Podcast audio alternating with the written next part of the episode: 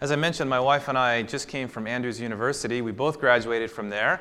I got a master's of divinity, and she graduated with physical therapy. But before that, we both grew up on the West Coast. So we're happy to be back here. I grew up in Walla Walla, Washington. She grew up in the Portland area. And we met out there at seminary. The jokes that they said, oh, you're going out there to find a wife. Well, it turns out it was true. In an unexpected way, I'll tell you the story another time. Uh, but you can meet people in all sorts of places, I'll just say that. I, I grew up in Walla Walla, like I, I mentioned. I graduated from Southern Adventist University with theology in 2009 and got hired by the Central California Conference and worked for three years on the youth evangelism team, traveling around, going to a lot of churches and schools, and then got hired or moved to Sonora, where I worked as an associate pastor for a couple years, and then got sent to seminary, and, and now here I am. And we are, are excited to be back here. Michigan is very flat if you've never been there. So seeing actual terrain, mountains in the distance is really awesome. I took Sarah to Yosemite for the first time not too long ago. She enjoyed that. I'm a rock climber, and so being close to Yosemite is great for me. I, I have some plans, big plans for the upcoming climbing season. Love snow skiing. I was a ski instructor one winter up in Washington State. So if you like to do any of these things, let me know, and maybe we could get out there sometime. But we're eh, blessed and excited to be here. But before we begin the message, let's just pray one more time. Lord, we're blessed and grateful for you and you alone. And I pray that you and you alone will speak. In Jesus' name, amen. Well, it's the new year. People are thinking about resolutions. People are thinking about what they want this new year to look like for them.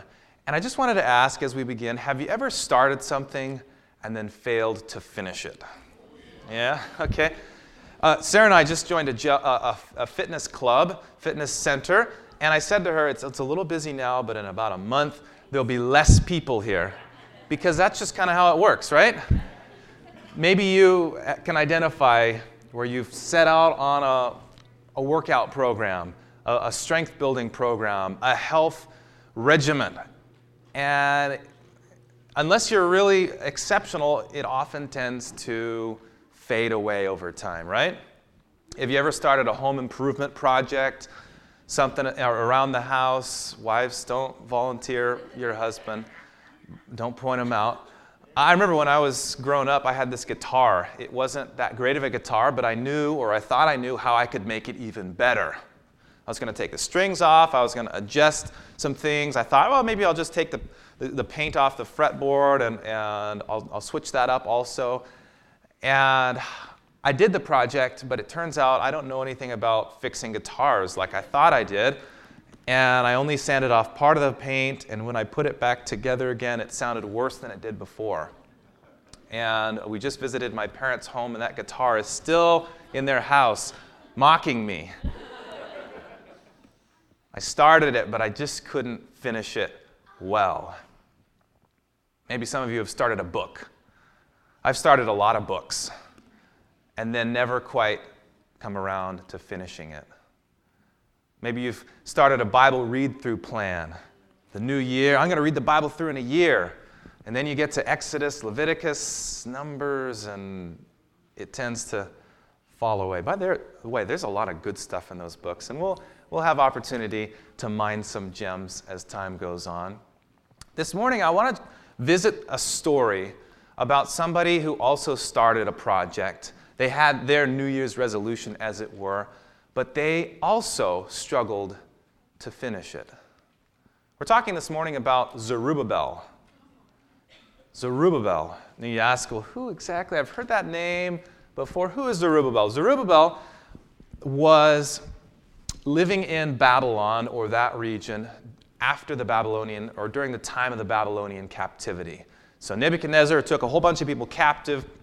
Zerubbabel, or at least his parents, were a part of that group. Zerubbabel literally means a seed of Babylon or one who was born in Babylon, probably is the meaning. So he probably was born there in Babylon. It was a 70 year captivity, as you recall. And he was of the tribe of Judah, and he actually grew to become the prince or the leader of the tribe of Judah.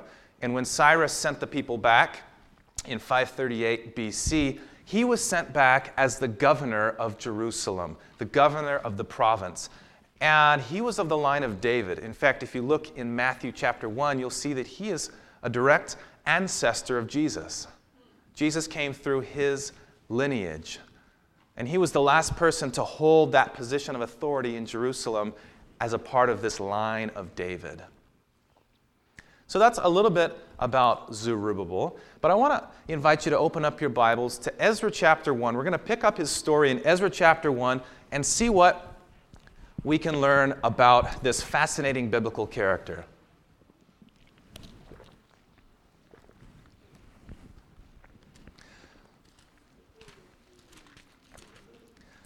Ezra chapter 1, verse 1. In the first year of Cyrus, king of Persia, in order to fulfill the word of the Lord through the prophet Jeremiah, the Lord moved the heart of who? Cyrus, the king of Persia, to make a proclamation throughout his realm to put it into writing. So, Cyrus, as you recall, is not what we would call a Christian or a God follower. Cyrus is a pagan king but God has, had impressed upon his heart to make a proclamation. The Holy Spirit had moved on his heart. And notice, Ezra chapter 1, verse 2, what it says there. This is what Cyrus, king of Persia, says The Lord, the Lord, God of heaven, has given me all the kingdoms of the earth and has appointed me to build a temple for him in Jerusalem and in Judah. Anyone among his people of you, may his God be with him, and let him go up to Jerusalem and Judah and build the temple of the Lord, the God of Israel, the God who is in Jerusalem. Basically, he said, God put it on my heart to build a temple for him in Jerusalem. And if you want to go home to build a temple for your God in Jerusalem, go ahead. And look at what verse 5 says. Then the family, the heads of Judah and, and of Benjamin, and the priests and Levites, everyone whose heart God had moved, everyone prepared to go up and build a house of the Lord in Jerusalem. The Holy Spirit moves upon the heart of Cyrus, and then the Spirit moves upon the hearts of people living there in Babylon, and about 40,000 people returned to Jerusalem for this very, very special work. Look there in chapter 2. Chapter 2 lists the people who went along. And look at chapter 2, verse 2. It says, In company with Zerubbabel, Jeshua, or Joshua, he was the high priest, Nehemiah, Seraiah, and then there's a whole bunch of other names after that. And chapter 2 lists out the people who went, the numbers who went, whose God, God's Spirit had moved to return and rebuild the temple. And then we get to chapter 3. Chapter 3, they just get settled in. Chapter 3, verse 1, we get to the seventh month of arriving there. And God puts it on their heart in verse 2 to build something. Verse 2, chapter 3 Then Jeshua, the son of Jozadak, and his fellow priests, and Zerubbabel, son of Shealtiel, and his associates, began to build the what? The altar of God of Israel to sacrifice burnt offerings with it on it in accordance with what was written in the law of Moses, the man of God. And despite their fear of the peoples around them, they built the altar on its foundation and sacrificed burnt offerings on it to the Lord, both the morning and the evening sacrifice. So the first step in building the temple was number one, let's restore the sacrifices. Let's build an altar. And so they do that. And then you continue reading the story, you get to verse 7. They give money to the carpenters, to the stone workers, and they say, Go up into the mountains and get some big trees. We're going to need some timber, some lumber for this project. And then we get to verse 10. They're laying a foundation. It says, When the builders laid the foundation of the temple of the Lord, the priests in their vestments, their clothing, with the trumpets, and the Levites, the sons of Asaph, with cymbals took their places to praise the Lord as prescribed by David, king of Israel. They got an altar built, now they have a foundation built. They're well on their way to their goal of building the temple again. But then, a twist in the plot. Trouble is brewing. Because while they're praising God, they're shouting hallelujah, the people who had been living there all along, who'd been brought in to occupy the land during the captivity, we would call some of them the Samaritans. Uh, these peoples are not happy that the Israelites have moved back, that the people of Judah and Benjamin had returned. And so look at chapter 4, verse 1. It says, When the enemies of Judah and Benjamin heard the exiles were building the temple of the Lord, the God of Israel, they came to Zerubbabel and to the heads of the families and said, Let us help build. Because, like you, we seek your God and have been sacrificing to him since the time of Esarhaddon, king of Assyria, who brought us here. Hey, we want to help out. But really, they were they were just trying to get in because they wanted to destroy the project. Sometimes you have good intentions, you have good plans, you have good things that God has laid upon your heart, and there might even be family members or friends, well intentioned as they might be, who try to start to get in your way. Or maybe it's just that you're starting a new diet and it's your own self, your own desires that are starting to get in the way. Oh, I know I should eat this, but I really want one of those. You're laughing because we probably experienced that, right? Amen. Amen. We're all in this together. So you keep on reading, and what they did is they said, We're going to get false counselors, bad counselors, to infiltrate and try and destroy this because the people were like, No, we know what you're up to, and we don't want you to be a part of this project. And the people actually, the, the surrounding peoples, threatened them, such that the workers were very afraid. You remember the story of Nehemiah, where they're trying to rebuild the wall, and they, had, they worked with one arm and they had a sword in the other arm, because it was a hostile group of people surrounding them. And then they started this big letter writing campaign. They're writing letters and sending lies to the, the higher powers that be. And the end result of this opposition is found in Ezra 4, verse 4, 4, verse 24, rather. It says, Thus, the work on the house of God in Jerusalem came to a standstill until the second year of the reign of Darius, king of Persia. When the obstacles came, when the people started to provoke them, threaten them, attack them, the work stopped. It actually stopped for 16 years.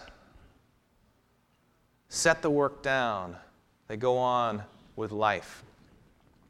16 years, that's a long time. But then, chapter 5, verse 1 God's Spirit still has a plan to restore the temple. He starts to move. Verse 1, it says, Now Haggai the prophet and Zechariah the prophet, a descendant of Iddo, prophesied to the Jews in Judah and Jerusalem in the name of the God of Israel who was over them. Then Zerubbabel, son of Shealtiel, and Jeshua, the son of Jozadak, set to work to rebuild the house of God in Jerusalem, and the prophets of God were with them, helping them. So something is said through Zechariah and through Haggai that gets under, that lights a fire in the heart of Zerubbabel and Joshua, and they start to go back to work again. In fact, when you look at Ezra 6, verse 14, through these messages of encouragement, the work is actually accomplished. Ezra 6:14. So the elders of the Jews continued to build and prosper under the preaching of Haggai the prophet and Zechariah, a descendant of Iddo. They finished building the temple according to the command of the God of Israel and the decrees of Cyrus, Darius, Artaxerxes, kings of Persia. There was a long delay, but eventually the work was accomplished.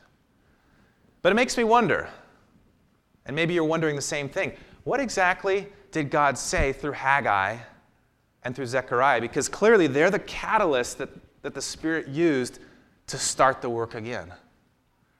And the good news is there's such a thing as the book of Haggai and the book of Zechariah. So let's turn there towards the end of the Old Testament where things start to get a little a little muddied sometimes in our memory. Past Psalms, Proverbs, Isaiah, Jeremiah, all the way almost to the very end to the book of Haggai, right after Zephaniah.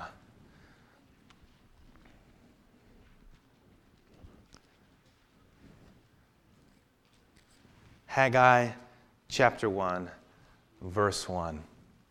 What was this message that God sent through the prophet to start the work again?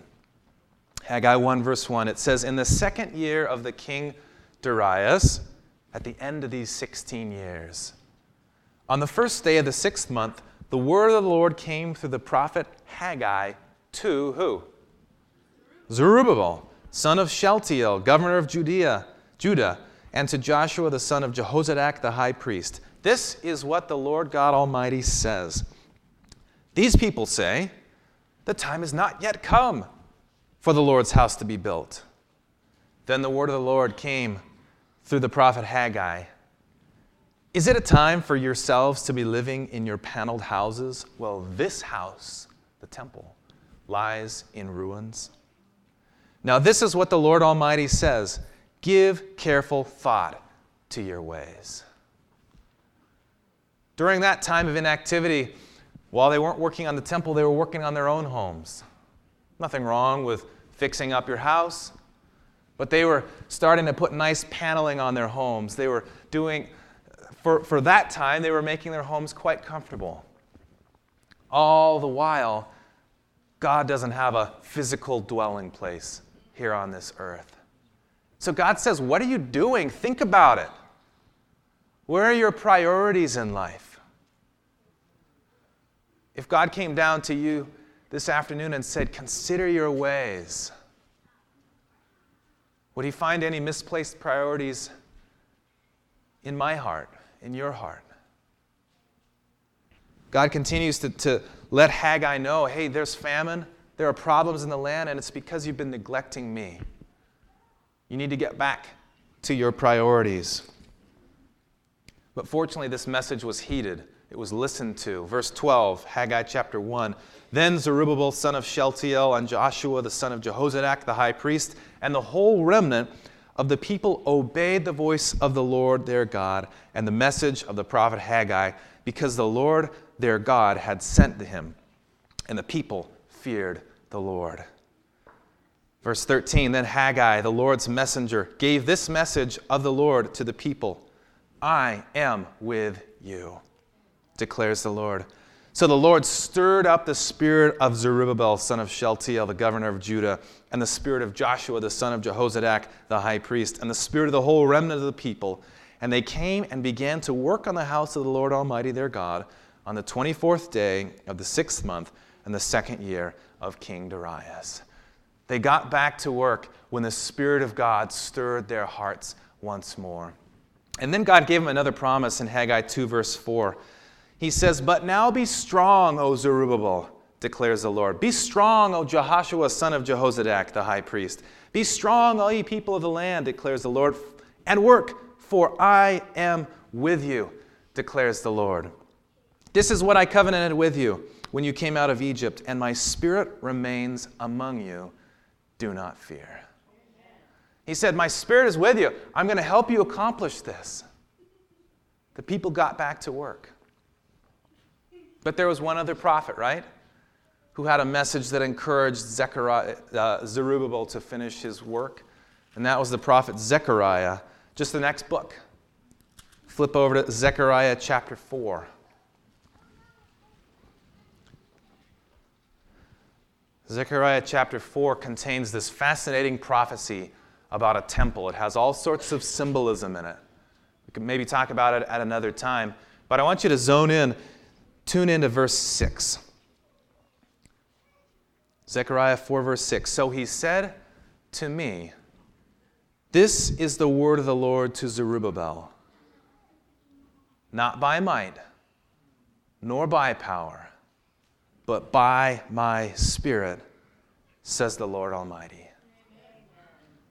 Most of us have probably known this verse for a long time, but it's, it's, it's even more powerful when you understand it in its context.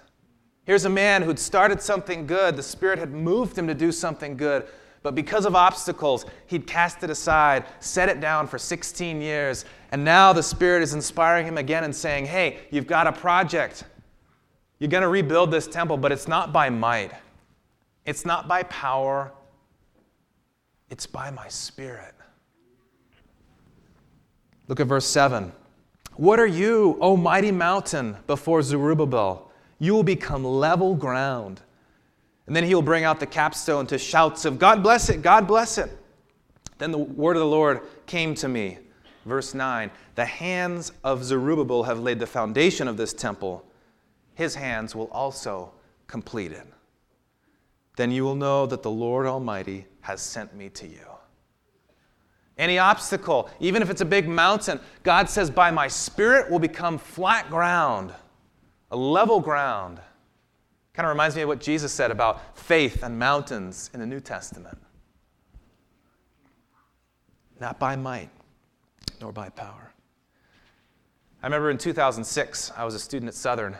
I was in the dormitory. I walked into the, the men's dean's office, and there was a TV screen on, and there was a program that, that drew me in.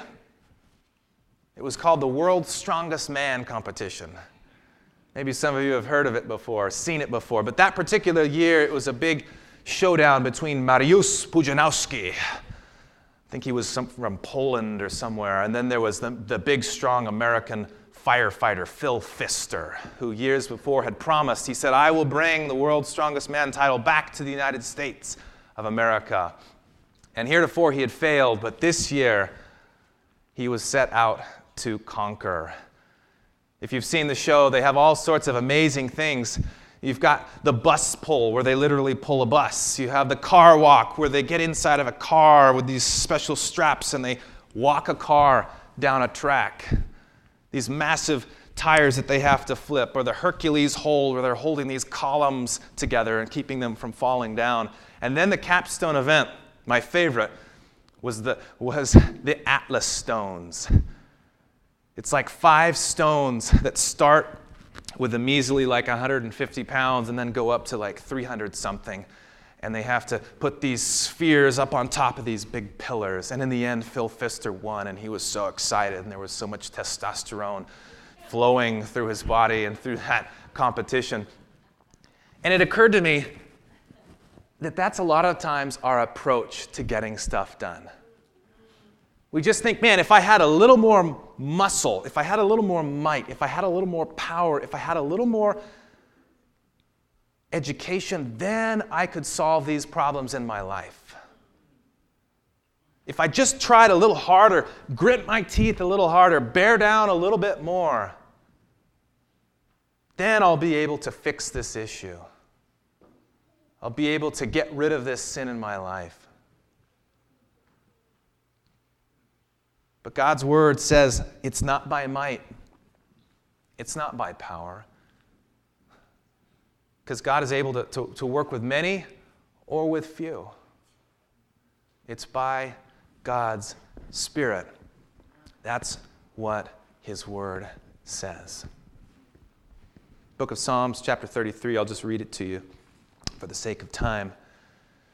God says something powerful there.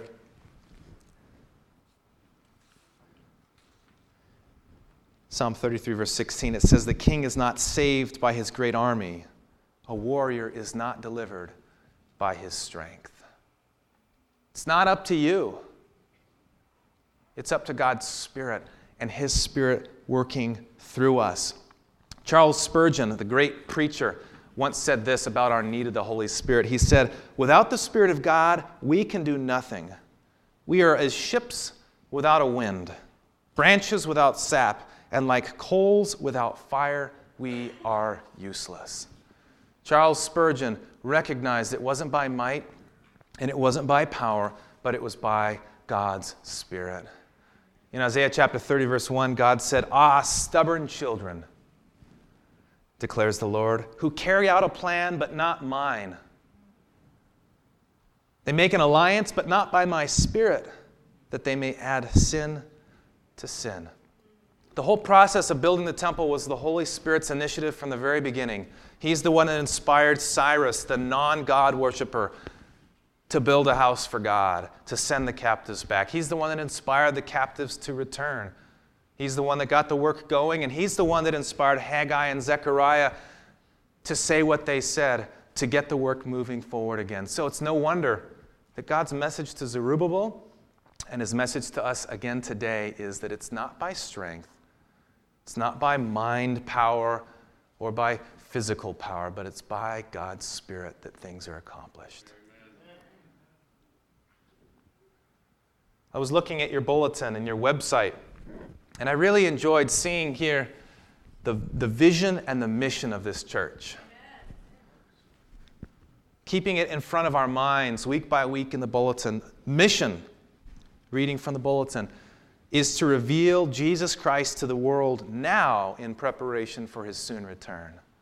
That's good, amen? amen? Our vision is to belong to Christ in a healthy church family where every member is valued and loved, thoroughly equipped, and, thorough, and joyfully involved in linking others to Christ. That's a good thing for a vision. How are we going to continue to accomplish it? In our own strength? In our own power? Or do we want to link to the infinite power, infinite source of power? I don't know what God has laid on your heart for right now, for this new year. I don't know what you're trying to accomplish. Perhaps you're a parent and you're wanting to be a better parent.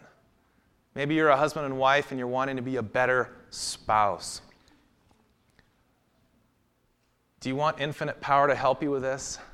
Or do you want to try it on your own? Maybe you're a student and you're just so busy. I know what that's like. Do you want just your mind? Or do you want to link up with the infinite mind to help you? I don't know what your struggles are. I don't know what sins you deal with. Maybe it's pride. Maybe it's lust. Maybe it's some addiction of some sort. Maybe it's gossip. Have you tried fixing it on your own before? How's it work? It's not by might, no by power, but it's by God's Holy Spirit. I'm a new leader here. I'm here to help, do what I can. I loved my, my education. I learned a lot, lots of valuable things, but it's not by MDiv or PhD, it's by God's Spirit. That's what's going to move us forward. So, how do we seek the Holy Spirit? We could and probably should do a whole sermon series on that, but I have three simple suggestions as we close this morning. Number one, ask God for the Holy Spirit every day. And not just in a, dear God, give me the Holy Spirit, amen. Not just that, really seek God earnestly. Seek to be filled to the proportion that you want to be filled, 100% full. Number two, not only ask God for the Spirit every day, number two, spend time in this book every day. Getting to know the God, getting to know the Holy Spirit, getting to know Jesus through its pages. If you want suggestions for how to do that, talk to an elder, you can talk to me. We'll give you some ideas. Number three, spend time with other people seeking and praying for the Holy Spirit in your family, in your life, and in this church. And I can't think of a better way to do that than to, to show up Wednesday night. Amen. 10 days of prayer, and then keep showing up. I'm going to be there. Who else plans on being there Wednesday night? Good. I hope to see each and every one of you there if you can make it. If you can't make it, you can have your own 10 days of prayer at your home, and, and when you can make it, come, and when you can't, be praying in your heart. But if we want real change in our life, in our family, in our church, it's not by might, it's not by power, it's by God's Holy Spirit. Lord, here we are, once again, in need of you. We've tried and fallen on, on our own too many times. Lord Jesus, we need you. If we don't recognize our need of you, I pray you'll reveal it to us. Help us to sense how desperately we are without you so that we can come to you and get the true strength that we need. so that we too, like Zerubbabel, can accomplish the things that you've laid in our hearts, so that we can be the people you want us to be, and so that we can fulfill the vision and the mission that you've put on this congregation's heart. This is our prayer. Let everybody say, Amen.